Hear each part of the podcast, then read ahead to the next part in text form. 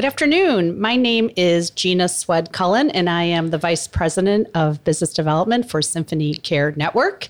And I'd like to welcome everybody to the Sounds of Symphony.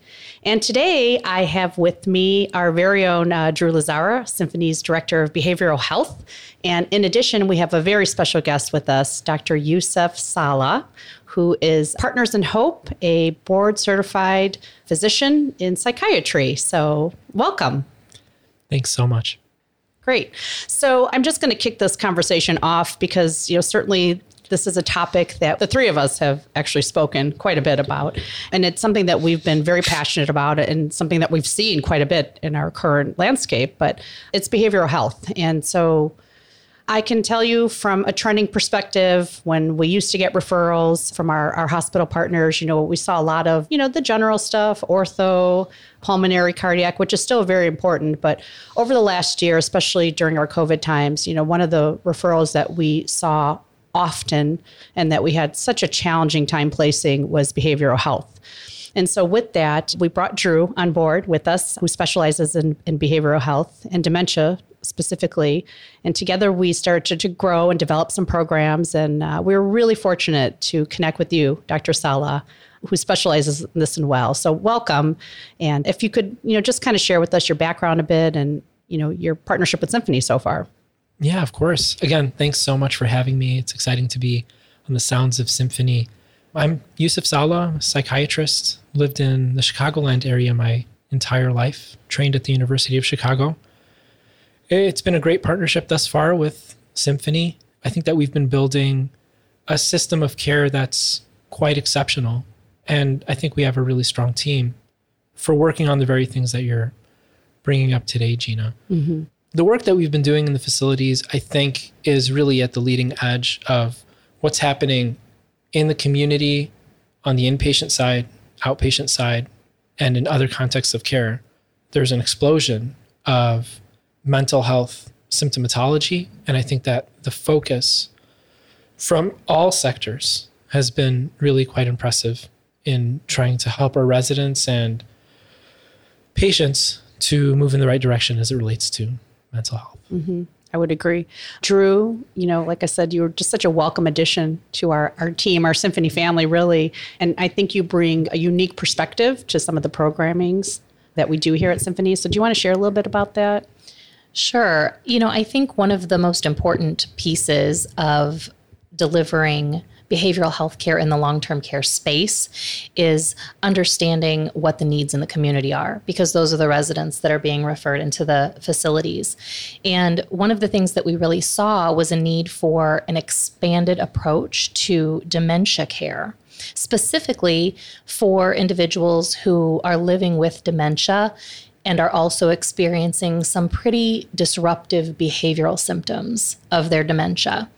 And one of the things that Symphony has done a really nice job with is providing intensive training for caring for these types of residents and really committing to preparing the staff who are caring for these residents with everything that they need to deliver good quality care in partnership with Dr. Salah, we're able to really do thorough evaluation of these residents, understand what's been going on with them, what may be contributing to their behavioral symptomatology, and then hopefully, with the support of a medication regimen and a highly structured program model, we can tend to these behaviors and offer a much better quality of life for people struggling with this illness. Sure, And I can add that certainly the feedback that we've been receiving from the hospitals, you know, and some of the work that we've done so far has been extremely positive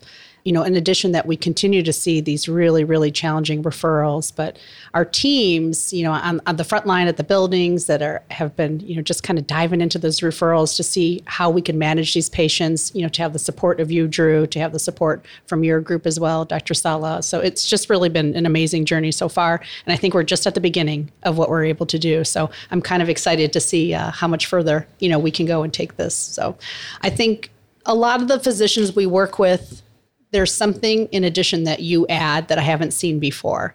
And so I wanted you to talk a little bit about that, your monthly group sessions with the buildings, you know, so that's just like a, another added support that your group brings that I have, haven't seen before. So you want to share a little bit about that?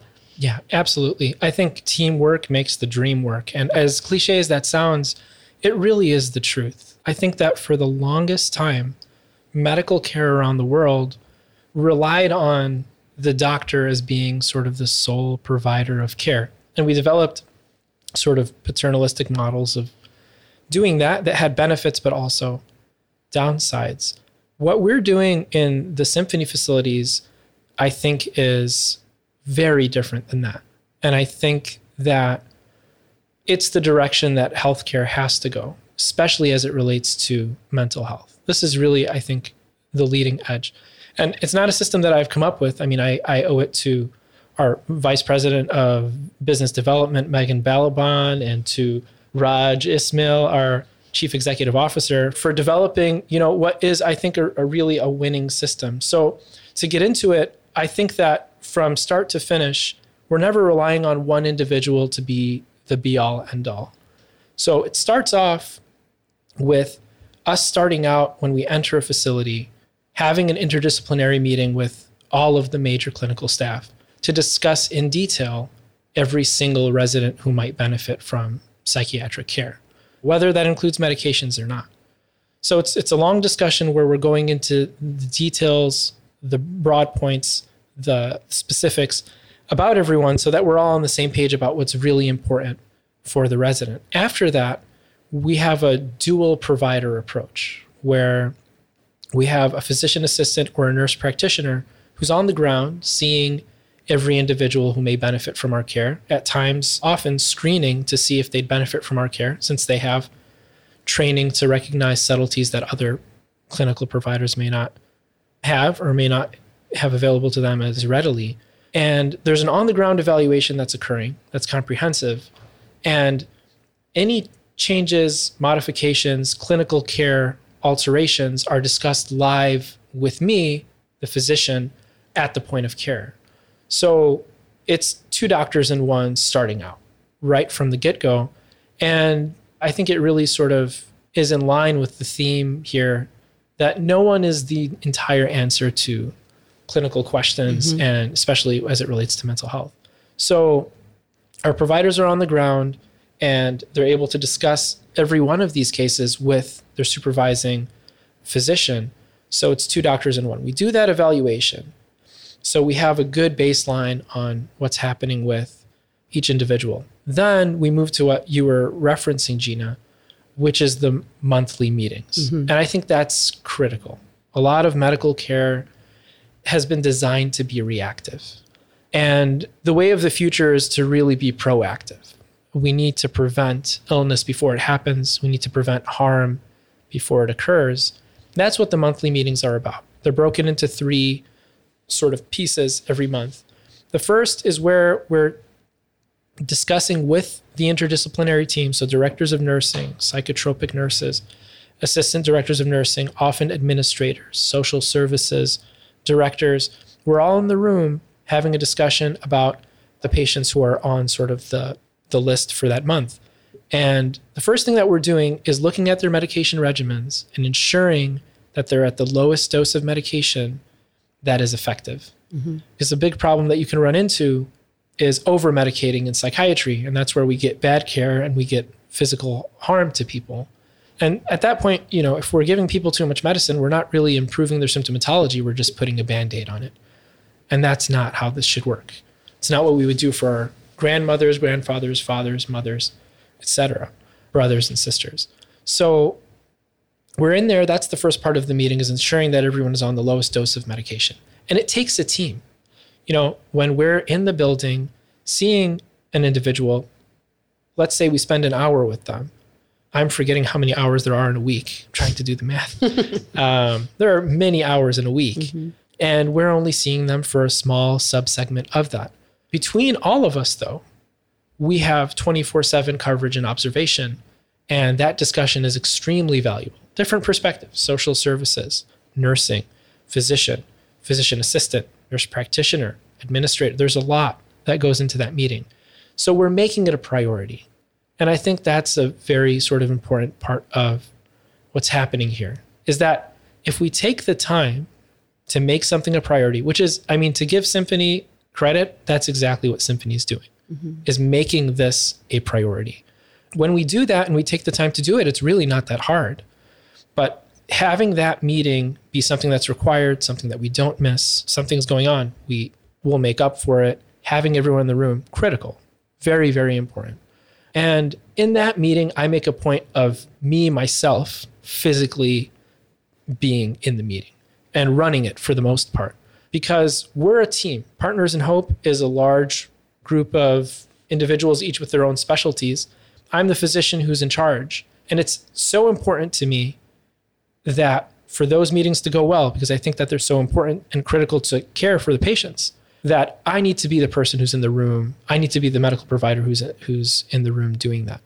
So it's important. The second part of the meeting is discussing interdisciplinarily residents who are having challenges. We're all looking to help when there's a problem.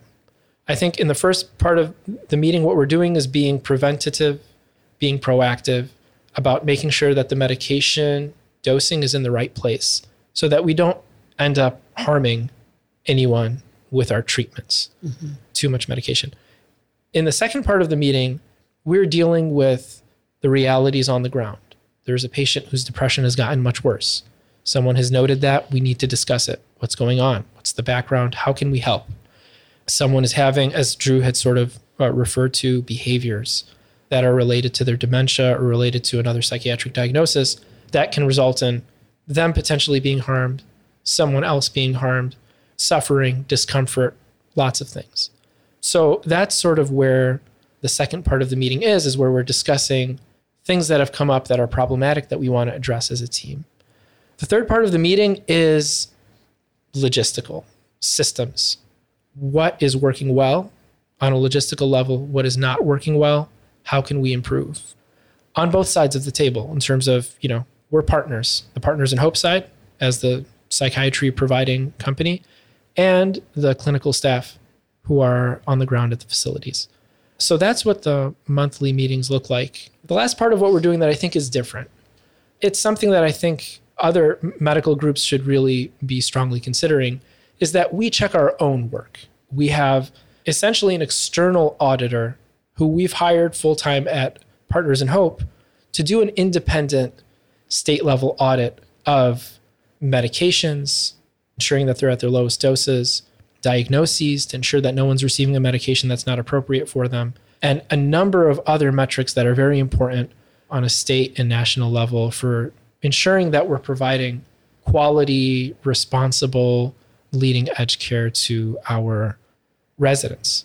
That's sort of the approach that we've been executing and I think that's what you were referring to, Gina. Absolutely. And I think it's working. So when I hear you describe the programs, you know, there's a, there's some key words that I take away from it. I take away teamwork, I take away partnership, I take away support, I like the fact that you say, you know, you basically have like a checks and balances at the end of it. So what's working, what's not working? Do we need to go back to the drawing table?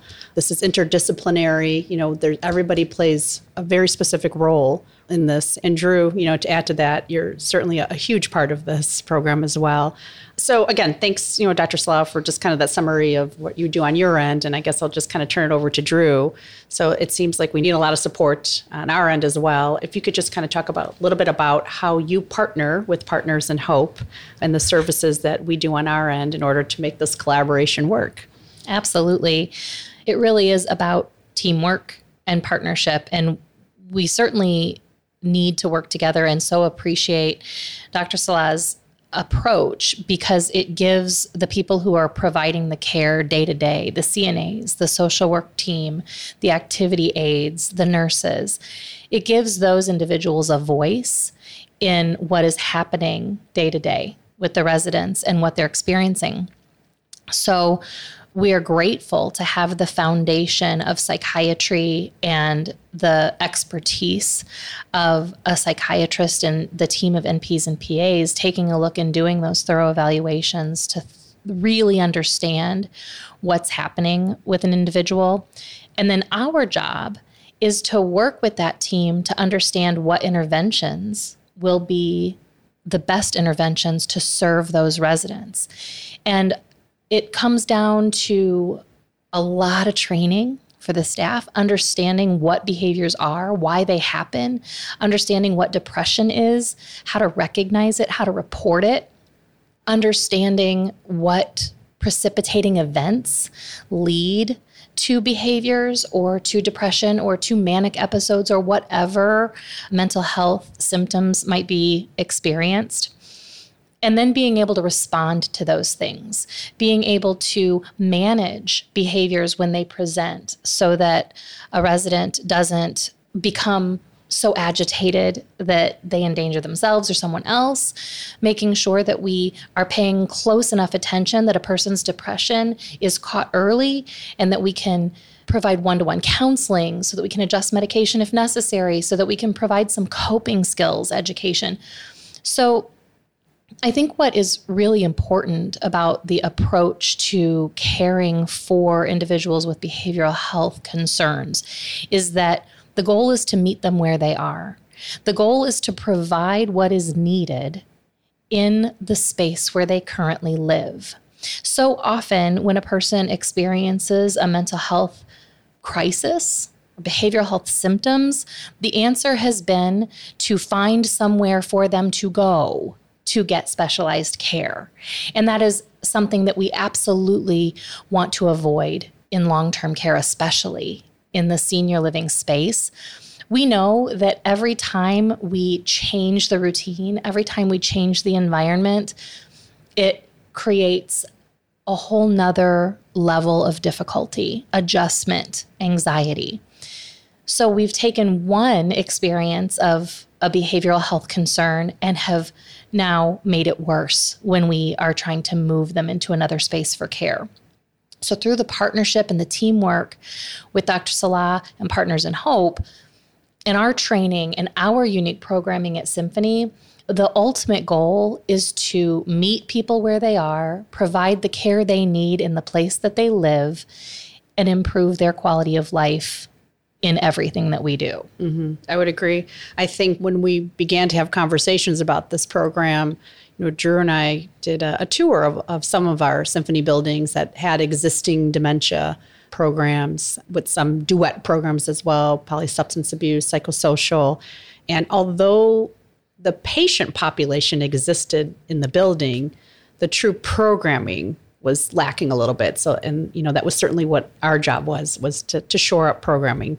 But the relationship that we saw between a lot of the CNAs and nurses, the staff that takes care of these patients, was so unbelievably rewarding because the longevity of staff that we have in these buildings that take care of these patients, the relationship exists. So now with these programs, we're just giving them tools and skills to be able to manage them. And so that was probably one of my biggest takeaways is that we have it. We've got the bones of it. We're, we're just adding more. So Absolutely. I think, you know, that kind of brings us to my next point. So, originally, when we attempted this, we had these three programs. We had dementia, which we call Harmony. We had Geropsych, which was kind of our new program that we were developing called Serenata. And our third one we've had for about seven years. That's our Duet program, which again is uh, basically polysubstance abuse or some type of psychosocial, in addition to a skilled need when we bring these patients into our building. So, although we had all these three, you know, we we knew that it would fall under one umbrella.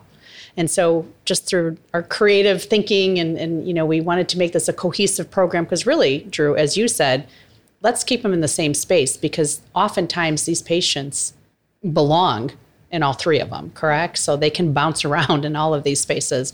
And so, with that being said, we decided to create the Neurobehavioral Institute, so the NBI. That is really the umbrella that engulfs all these three programs. One of the things that I'm most proud of is really just through the support of our symphony leadership team that we were able to train so many of our staff members for our full eight hour dementia training that received the certified dementia practitioner training. So, do you want to maybe kind of touch on that and, and what we did Absolutely. for some of these uh, buildings? Absolutely. So, speaking of Symphony's commitment to training, we offered the certified dementia practitioner eight hour training so that everyone could become certified to all of our administrative and clinical leadership within buildings that would be offering our Harmony and Serenata dementia care programs. So far, we have trained I think 40 plus mm-hmm. leaders in our skilled nursing facilities so that they can really be the champions of the dementia care programming that we do on our specialized units. Once our leadership has been CDP certified, we then move on to some specialized facility training for our CNA, nursing, social service, and activity aid staff, where we go to the specialized unit and train those individuals two solid hours of understanding dementia, behavioral management training, understanding triggers for behaviors and mental health episodes, and how to manage those things. So we spend two hours talking about just that with the staff on the units.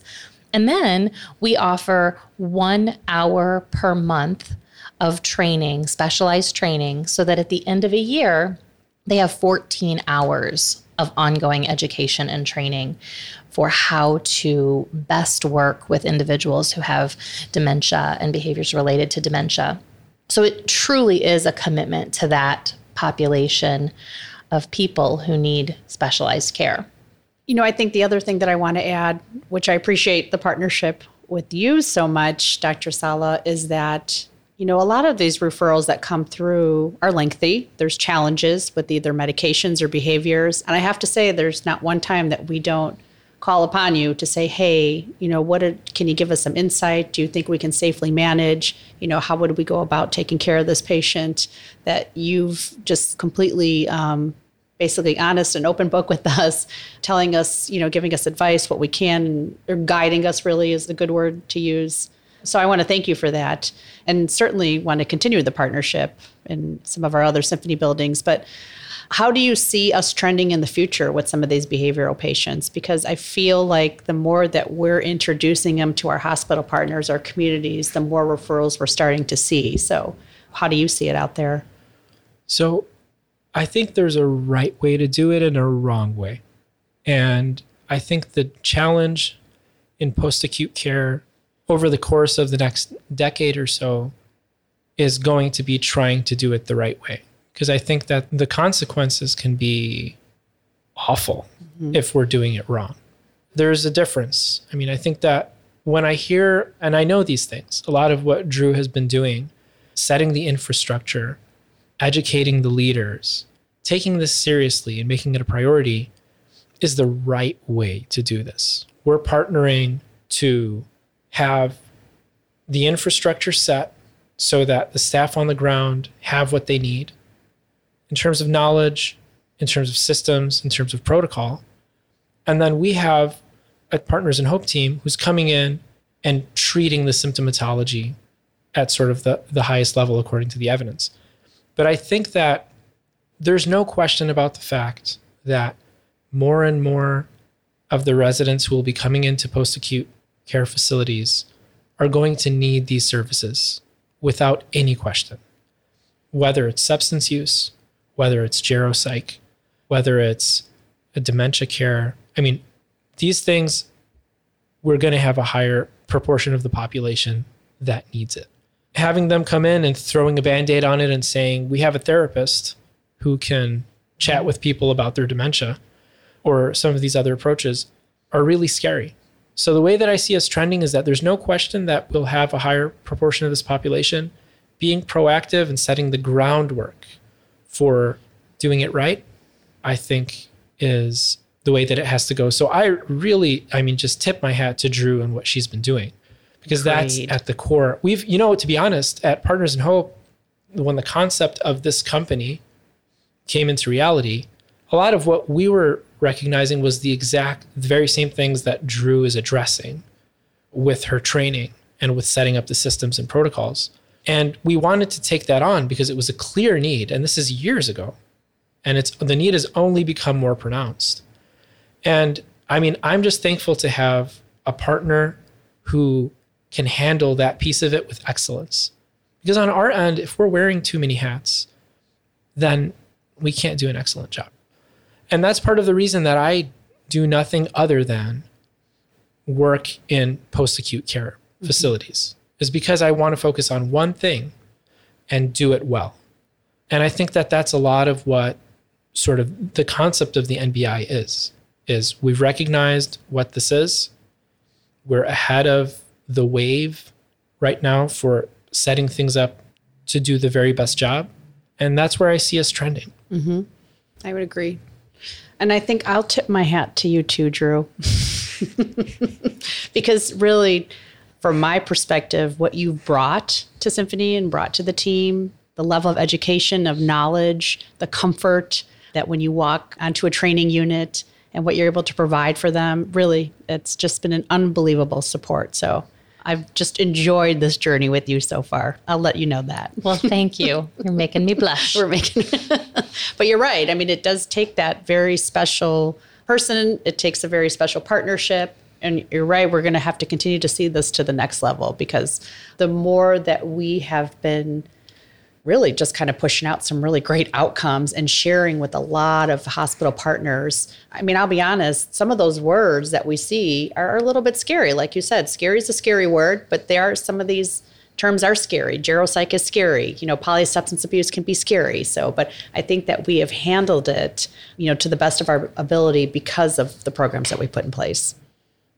So, Dru, I know part of your job role and responsibilities is to really kind of have some conversations with the family, share with the families about what you're seeing and what you're doing in the building. Can you share a little bit about what you're doing?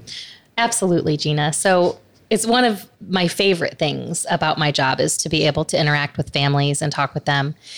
And I get a lot of calls from families in the community just asking questions. They're struggling with their loved one they want to know what they can do, how, how they can get some help. And so I spend a lot of time just trying to understand what's going on with them and then educating them a little bit about what they should be looking for when they need to be looking for the next level of care, whether that be outpatient care, whether it be placement of some sort, whether it be supports at home.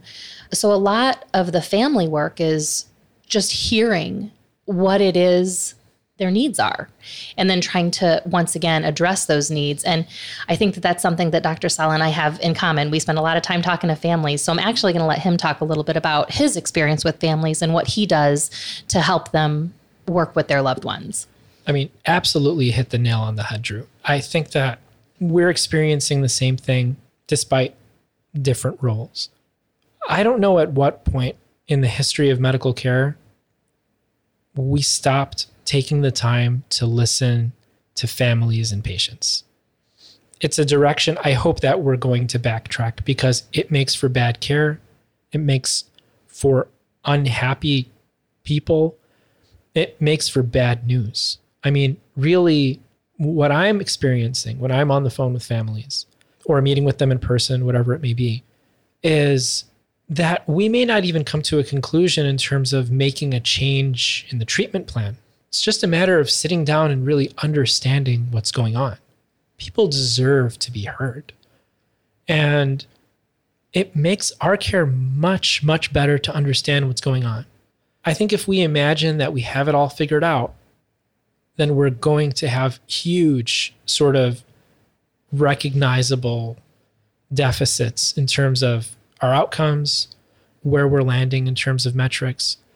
And how we feel at the end of the day. I have a rule for myself is that any inter anything that I do at work, any interaction that I have with a patient or a family, if my mother, I love my mother, if my mother were standing in the room watching me, that she would be proud. So I think that having that sort of an approach is very important and it's necessary if we want to be serious about what we're doing. So I'm hearing families out and I'm hearing relief and I think that's a big, big piece of all of this is that mental health, geropsych, substance use, they are scary words. You know, and I think in part they're scary because as physicians, we know a lot about what to do. But if you're not a physician, it's really scary because it's sort of a black box substance use. Goodness gracious, what do I do about that?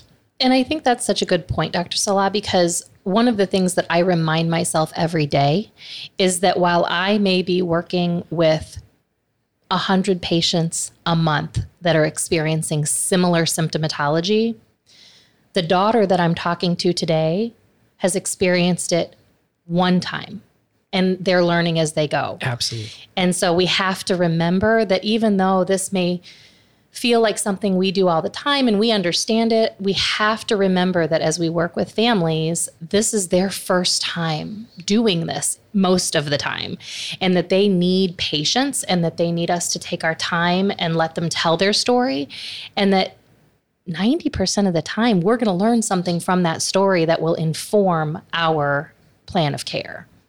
Absolutely. It's exactly what I was going to say, just that last sentence is that we're not doing the families a favor by listening actively and being genuinely engaged. It helps extraordinarily with providing quality care. I mean, the thing, may be part of the reason that geropsych, substance use, and mental health and dementia are scary is because there's a lot of subtlety to it.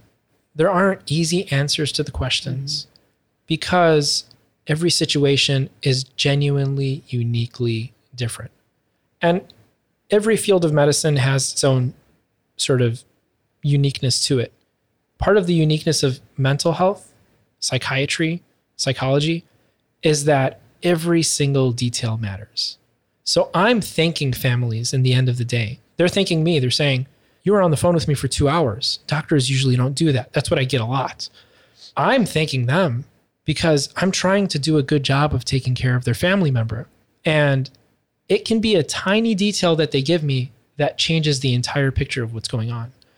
It's very important. This engagement with families and having a team that prioritizes that, mm-hmm. you know, on the symphony side, on the Partners in Hope side, has been huge. When we have the right goal in mind and we're willing to do what it takes to get there, we'll get there. And I think we are. That's where we're going. We're getting there.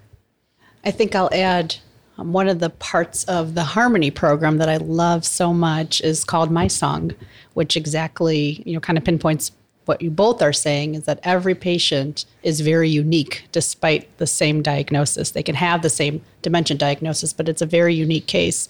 And with my song, we take a look at the patient. We have a very, very detailed questionnaire that we work with the family you know, we want to know their likes. What do they do for a living? You know, what's their favorite color? What do they like to eat? Where do they like to travel? In addition, are there triggers? Is there something that we need to be aware of? Is there something, is there any, you know, triggers? Is there likes, dislikes, uh, friends, families? So we want the whole history. And after we take that whole history, you know, we sit down, Dru and her team sits down and says, okay, you know, this patient would really benefit from this type of support and care. This patient, although the same diagnosis, would benefit from this type of support and care. So I agree. And the family plays a huge role in that.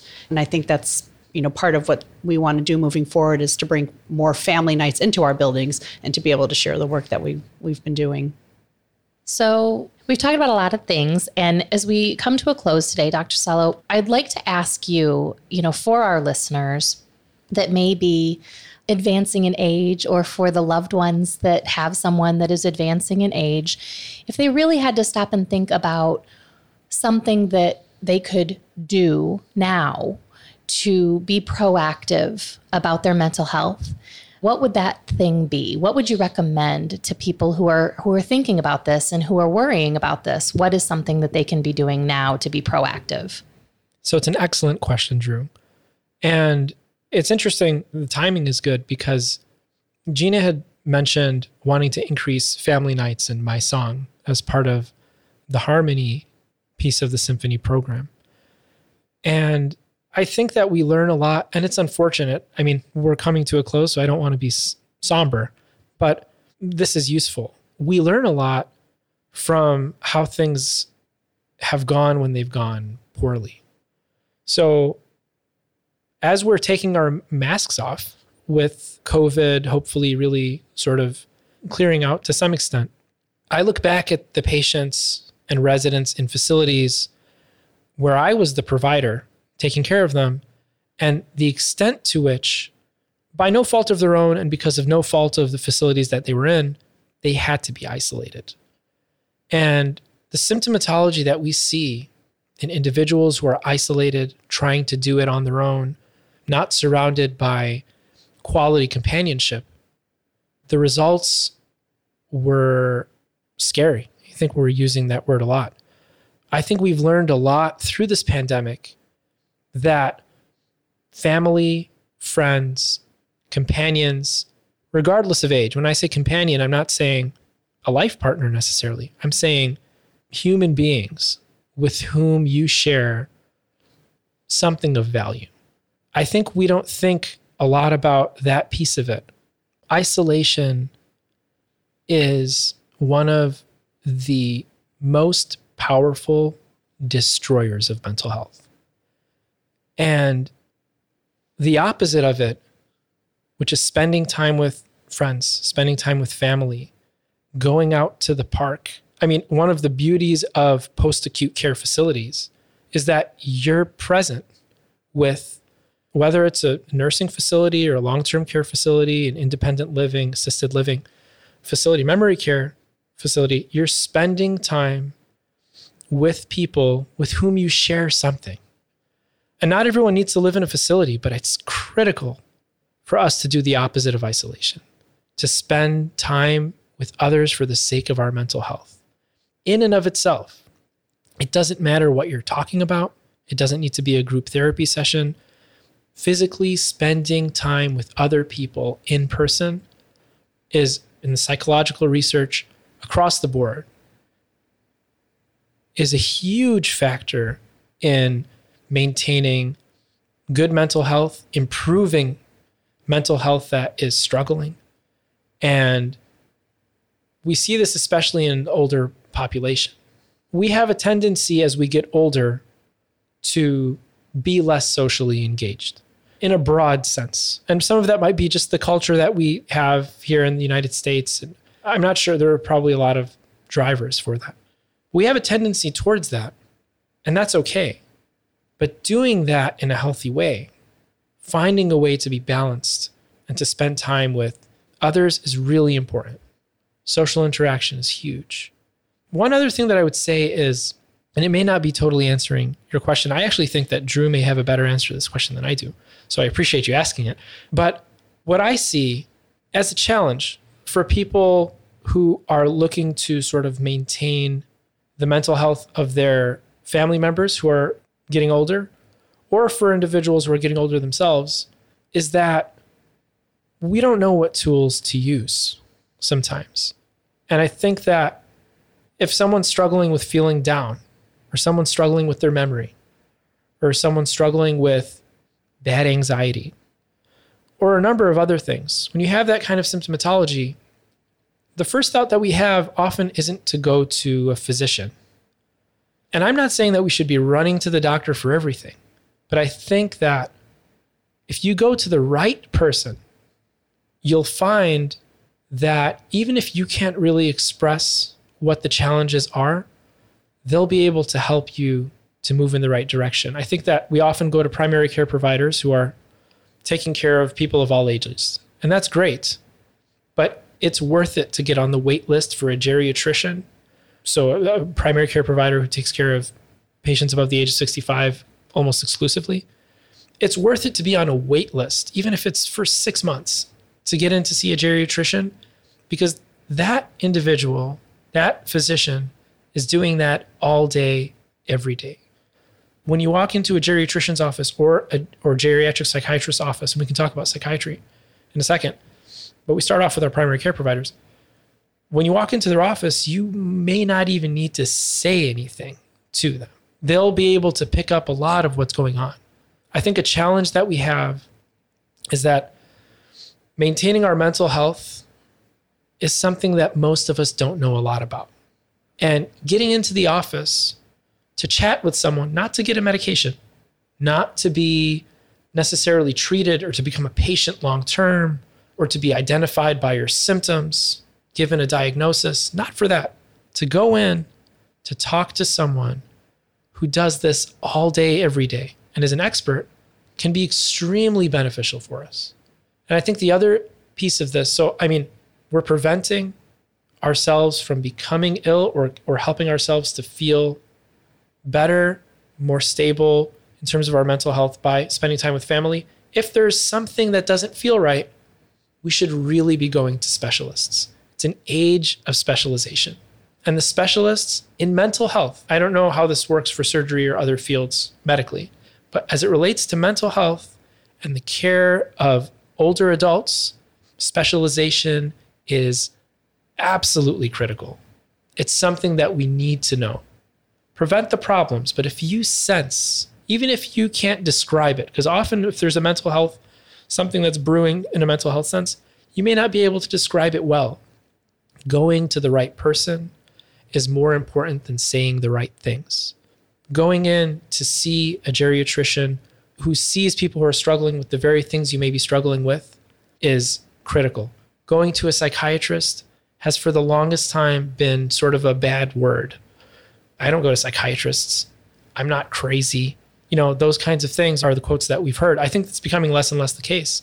But what a psychiatrist does is not to have you walk into his office, lay down on a couch, and talk about your dreams from when you were four years old. That is what psychiatry was a long, long time ago. Nowadays, what a psychiatrist is, is someone who has spent the better part of their adult life being an expert on your internal well being, you feeling well, not feeling depressed, not feeling hopeless, not feeling confused or agitated or anxious. So you don't need to be a psych patient. You don't need to be ill to see a psychiatrist. Go in there, to talk to someone who's an expert.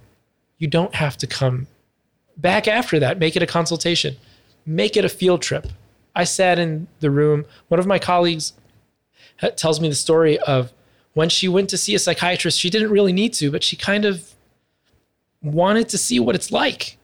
And I, as odd as it sounds, I think it's well worth it now that we can look online and see the reviews for different physicians to find physicians who get very good reviews, who are known to take their time with their patients, because you can choose now. You know, either you go to someone who has rave reviews and everyone says they spend time with them and they love them and all these kinds of things, or you can go to someone who's sort of there isn't much information about them.